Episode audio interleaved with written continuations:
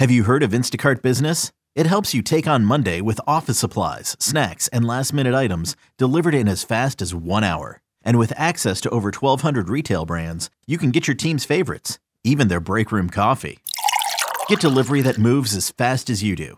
Sign up for Instacart Business and for a limited time, get free delivery and 2% credit back for one year with a free Instacart Plus trial. Visit instacart.com slash business to redeem. Instacart Plus trial for new users while supplies last. Plan renews at $99 per year. $250 credit back minimum. Excludes alcohol. Terms apply. Have you heard of Instacart Business? It's a new way to stock up on supplies, fresh ingredients, and last minute items delivered in as fast as one hour.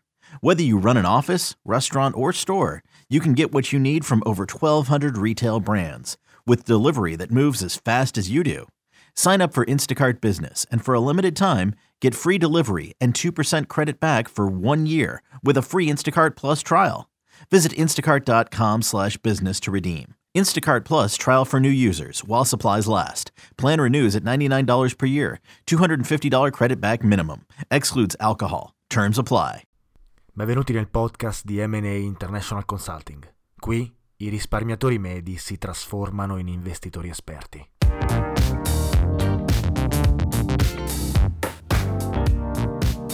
Ciao a tutti e benvenuti in un nuovo episodio di Investire Semplicemente, il podcast di M&A International Consulting che tratta di economia, investimenti e finanza. Oggi parleremo del tetto del debito degli Stati Uniti, il cosiddetto debt ceiling, un argomento che sta dominando le notizie economiche degli ultimi giorni. In termini di politica fiscale, infatti, negli ultimi dieci anni il Congresso statunitense ha autorizzato la spesa di trilioni di dollari portando il debito degli Stati Uniti a triplicare quasi dal 2009. Durante questo periodo la capacità del Dipartimento del Tesoro statunitense di prendere a prestito denaro per far fronte a questo debito si è ripetutamente scontrata con un limite al prestito stabilito dal Congresso, noto come appunto tetto del debito, cioè il limite legale all'importo totale del debito federale che il governo può accumulare. Gli sforzi per aumentare o abolire questo tetto sono diventati recentemente argomento di accesi dibattiti, ma in realtà tutto questo non è una novità. Non è infatti la prima volta che gli Stati Uniti aumentano il tetto del debito per permettere allo Stato di indebitarsi ulteriormente e quindi continuare con le spese fiscali senza limiti. Ciò non è una fantastica notizia in realtà, perché significa che lo Stato statunitense non è in grado di ripagare le proprie obbligazioni e i propri debiti senza dover contrarre ulteriore debito. Ciò rischia di far spirare il paese in una spirale negativa in cui si fa debito per ripagare il precedente debito e se non si risolve la situazione all'origine il rischio è il default. Tuttavia lo Stato andrebbe in default se non si alzasse il tetto massimo del debito, quindi non ci sono in realtà molte alternative al momento. Almeno questo è ciò che succederebbe ad un individuo o ad un'azienda. È importante infatti ricordare che stiamo parlando di uno Stato sovrano, tra l'altro lo Stato con la valuta di riserva più importante del mondo.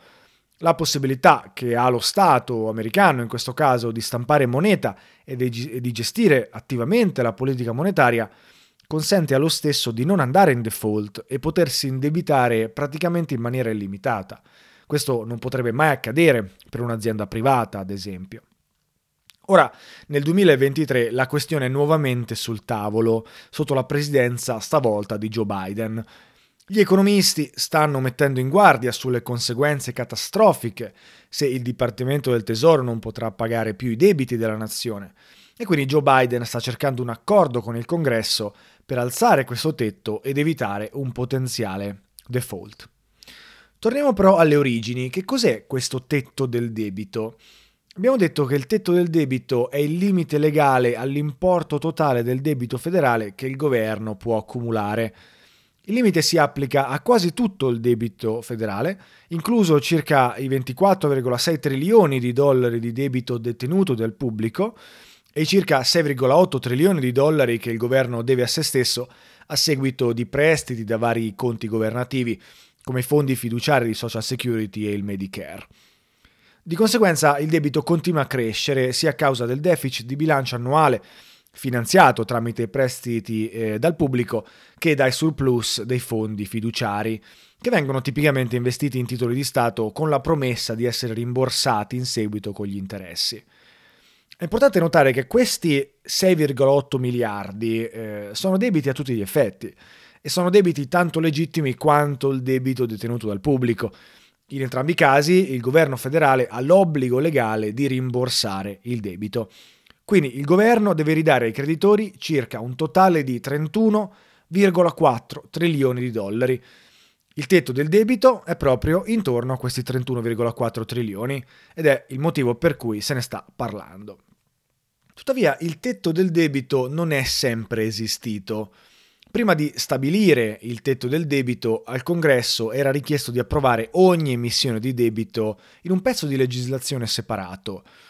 Il tetto è stato per la prima volta promulgato nel 1917 attraverso il Second Liberty Bond Act ed è stato fissato a 11,5 miliardi di dollari, in parte per semplificare il processo di indebitamento, in parte per migliorare la flessibilità del prestito. Nel 1939 il Congresso ha creato il primo limite di debito aggregato che copriva quasi tutto il debito governativo e lo ha fissato a 45 miliardi di dollari, circa il 10% sopra il debito totale del tempo. Passano circa 80 anni e ci troviamo con trilioni di debito e quindi la curva del debito e, e l'ammontare del debito è aumentato in maniera totalmente esponenziale dal, eh, dagli anni 40. Dal termine della seconda guerra mondiale, il Congresso e il Presidente hanno modificato il tetto del debito più di 100 volte, secondo il Congressional Research Service. Durante gli anni 80 il tetto del debito è stato aumentato di almeno un trilione di dollari a quasi 3 trilioni. Nel corso degli anni 90 è raddoppiato di quasi 6 trilioni e negli anni 2000 è raddoppiato nuovamente ad oltre 12 trilioni. Il Budget Control Act del 2011 ha automaticamente aumentato il tetto del debito di 900 miliardi di dollari e ha dato al Presidente l'autorità di aumentare il limite di un ulteriore 1,2 trilioni di dollari, per un totale di 16,39 trilioni. I legislatori hanno poi sospeso il tetto del debito piuttosto che aumentarlo di un importo specifico in dollari sette volte dall'inizio del 2013 il tetto del debito poi è stato aumentato due volte nel 2021, più recentemente in un disegno di legge di dicembre 2021 che ha formalmente aumentato il limite a 31,38 trilioni di dollari, che è il momento attuale, dove siamo in questo momento. Perché però ne stiamo parlando oggi? Quest'ultimo aumento a fine 2021 ha consentito al governo di continuare a prendere in prestito e pagare i propri debiti fino al 19 gennaio 2023. Tuttavia, grazie a misure speciali, il governo ha potuto continuare a pagare i propri debiti fino a giugno 2023, data nota come data X. A causa della divisione politica nel Congresso, i legislatori devono trovare un accordo in tempi brevi ed è per questo motivo che Joe Biden, proprio in questo weekend, ha proposto un aumento del tetto del debito e la decisione deve essere accettata dal Congresso. L'affare propone di aumentare il limite di 4 trilioni di dollari fino al 2025 e nel frattempo tagliare la spesa pubblica di 50 miliardi. Un affare che nessuno accetterebbe nel privato, ma che è possibile nel settore pubblico, anche perché non ci sono troppe alternative. Fondamentalmente stanno aumentando il tetto del debito proponendo un taglio della spesa che è una sorta di facciata.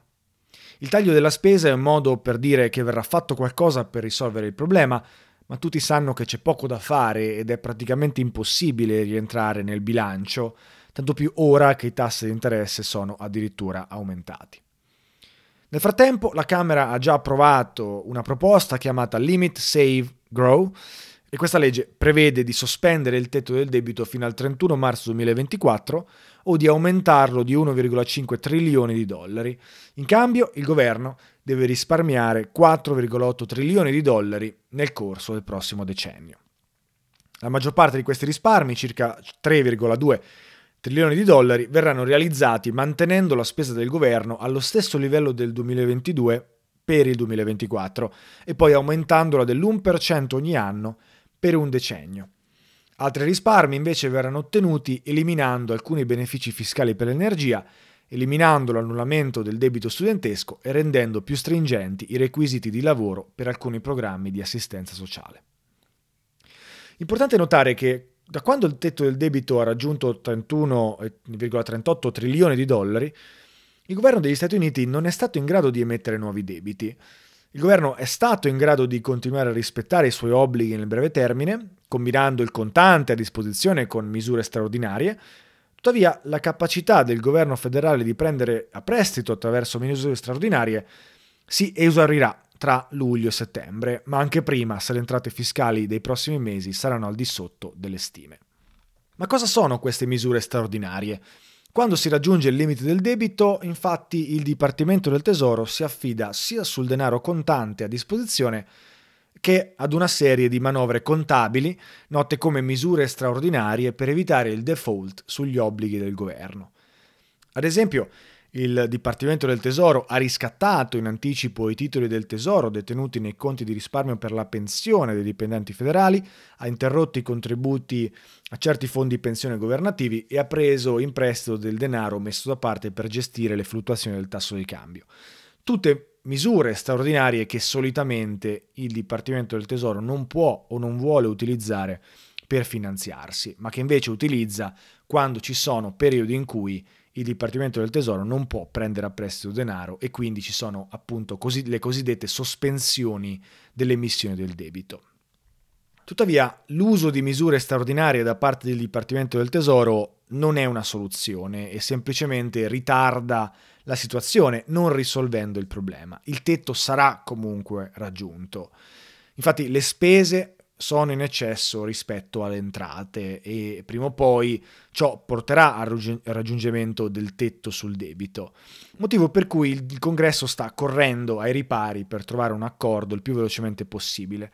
E questo accordo è stato appunto proposto proprio questo weekend da Biden. Alcuni ritengono che il Dipartimento del Tesoro potrebbe guadagnare più tempo impegnandosi in altre azioni senza precedenti, come la vendita di grandi quantità di oro, la coniazione di una moneta speciale, l'emissione di titoli IOU che potrebbero essere venduti e scambiati nei mercati privati o addirittura l'invocazione del quattordicesimo emendamento per bypassare il limite del debito statuario. Tuttavia non esiste un metodo per evitare di affrontare il problema principale, cioè il deficit di bilancio, e usare questi strumenti comunque comporterebbe delle conseguenze rilevanti e potenzialmente sconosciute. Realisticamente, una volta esaurite le misure straordinarie, l'unica opzione per evitare il default sugli obblighi è che il Congresso modifichi la legge per aumentare o sospendere il limite del debito. Ma cosa succede se si raggiunge il tetto del debito? Una volta che il governo raggiunge il tetto del debito ed esaurisce tutte le misure straordinarie disponibili, non gli è più consentito emettere debito e poco dopo esaurirà il denaro a disposizione. A quel punto, dati i deficit annuali, le entrate sarebbero insufficienti per pagare milioni di obbligazioni che scadono ogni giorno. Pertanto il governo federale sarebbe temporaneamente inadempiente nei confronti dei suoi obblighi, che a tutti gli effetti è la definizione di insolvenza. Un default o anche la minaccia percepita di un default potrebbe avere gravi implicazioni economiche negative. Un default effettivo sconvolgerebbe i mercati finanziari globali e creerebbe caos, dato che sia i mercati domestici che internazionali dipendono dalla relativa stabilità economica e politica degli strumenti di debito degli Stati Uniti, ma chiaramente anche della valuta, del dollaro. I tassi di interesse aumenterebbero e la domanda di titoli del tesoro diminuirebbe perché gli investitori interromperebbero o ridurrebbero gli investimenti in titolo del tesoro statunitensi perché non più considerati perfettamente sicuri.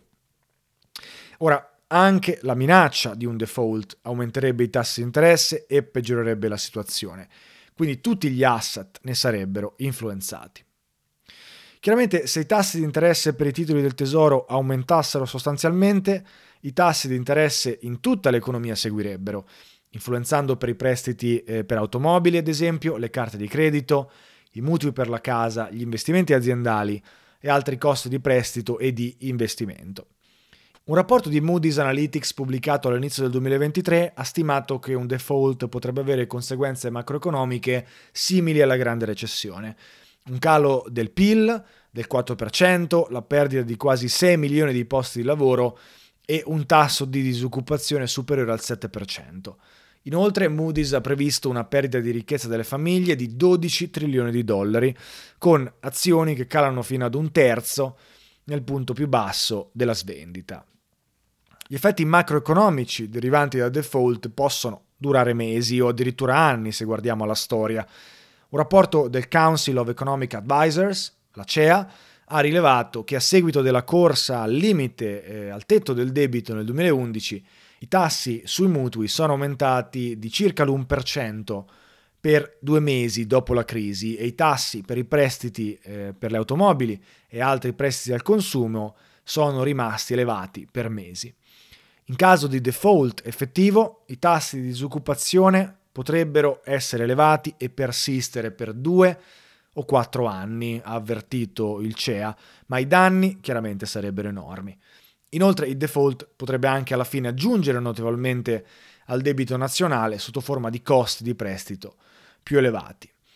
Senza abbastanza soldi per pagare gli obblighi, tutti i pagamenti chiaramente sono a rischio, compresi eh, le spese governative, i pagamenti obbligatori, gli interessi sul debito e i pagamenti ai detentori di, di titoli statunitensi. Un default del governo potrebbe essere disastroso e sarebbe territorio inesplorato praticamente per tutti. In ogni caso è estremamente improbabile che ciò accadrà. Forzare un default significherebbe autodistruggersi e nessuno vuole arrivare a tanto. Sarebbe un disastro sia dal punto di vista economico che sul, dal punto di vista politico. E considerando che l'alternativa è semplicemente aumentare il tetto del debito, questo è esattamente ciò che accadrà.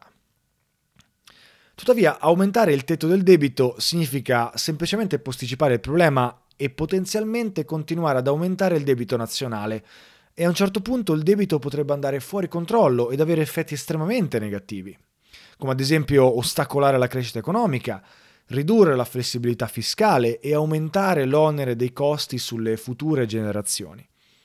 Pertanto i legislatori devono considerare di accompagnare un aumento del tetto del debito con misure per iniziare ad affrontare il deficit prima che sia troppo tardi. Piccolo spoiler, è già troppo tardi e tutto ciò doveva essere affrontato in precedenza. Quindi perché se ne parla realmente? Non dovremmo semplicemente aumentare il tetto e non pensarci più? La ragione è prettamente politica. I repubblicani vorranno indebolire l'amministrazione di Biden causando problemi, minacciando un default o firmando un contratto all'ultimo così da creare scompiglio e far vacillare ancor più la leadership dei democratici. In teoria sembra poco etico cercare di, eh, di avere vantaggi politici minacciando un default, ma chiaramente è così che funziona la politica, anche se poi a rimetterci sono i cittadini. In ogni caso, la questione mi sembra meno rilevante di quella che ne fanno i media. Nel corso della storia degli Stati Uniti il tetto del debito è stato sollevato decine di volte per far fronte alle esigenze di spesa del paese in ogni circostanza l'aumento del tetto è stato promulgato in concomitanza di una promessa di riduzione del deficit, che però alla fine non è mai arrivata, se no non ne staremo parlando oggi. Nel 1985 l'atto Graham-Rudman-Hollings ha aumentato il tetto del debito di 175 miliardi di dollari, stabilendo l'obiettivo di un bilancio in pareggio entro il 1991. Tuttavia l'atto non è riuscito a raggiungere pienamente i suoi obiettivi di riduzione del deficit. Nel 1990 e nel 1993 l'Omnibus Budget Reconciliation Act ha innalzato il tetto del debito di 915 e 600 miliardi di dollari rispettivamente, introducendo anche provvedimenti di riduzione del deficit. Nel 1997 il Balanced Budget Act ha aumentato il tetto del debito di 450 miliardi di dollari, una misura che è stata sufficiente a coprire il debito fino al 2002 grazie ai surplus di fine anni 90 e inizio 2000. Nel 2010 eh, l'atto statuario PayGo ha aumentato il tetto del debito di 1,9 trilioni di dollari, il più grande aumento nominale mai promulgato fino a quel momento in cambio della riforma del processo di bilancio e nel 2011 il Budget Control Act ha concesso al Presidente l'autorità di aumentare il tetto del debito in tranche per un totale di 2,1 trilioni di dollari a condizione di riduzione del deficit. Similmente nel 2013 l'atto No Budget No Pay ha temporaneamente sospeso il tetto del debito e il Default Prevention Act ha risolto un blocco parziale del governo federale. Infine, gli atti di bilancio bipartisan del 2015, 2018 e 2019 hanno sospeso il tetto del debito e previsto aumenti automatici per tener conto del prestito fino a quel punto, effettivamente aumentando il tetto del debito di trilioni e trilioni di dollari. Insomma, questo aumento del tetto del debito non è una questione nuova, che verrà probabilmente risolta velocemente dopo qualche turbolenza politica. Se questo sarà il caso, probabilmente domani dimenticheremo la notizia fino al 2025, quando il tetto verrà aumentato di nuovo o addirittura rimosso completamente. Staremo a vedere, però per ora non sono particolarmente preoccupato. Bene, mi auguro che l'episodio sia stato utile per capire almeno cosa sta accadendo in termini di questo debt ceiling e ciò che accadrà anche nel breve futuro perché sicuramente se ne parlerà nelle prossime settimane e nei prossimi mesi. Per il resto io vi auguro un buon inizio settimana e ci sentiamo in un prossimo episodio. Alla prossima!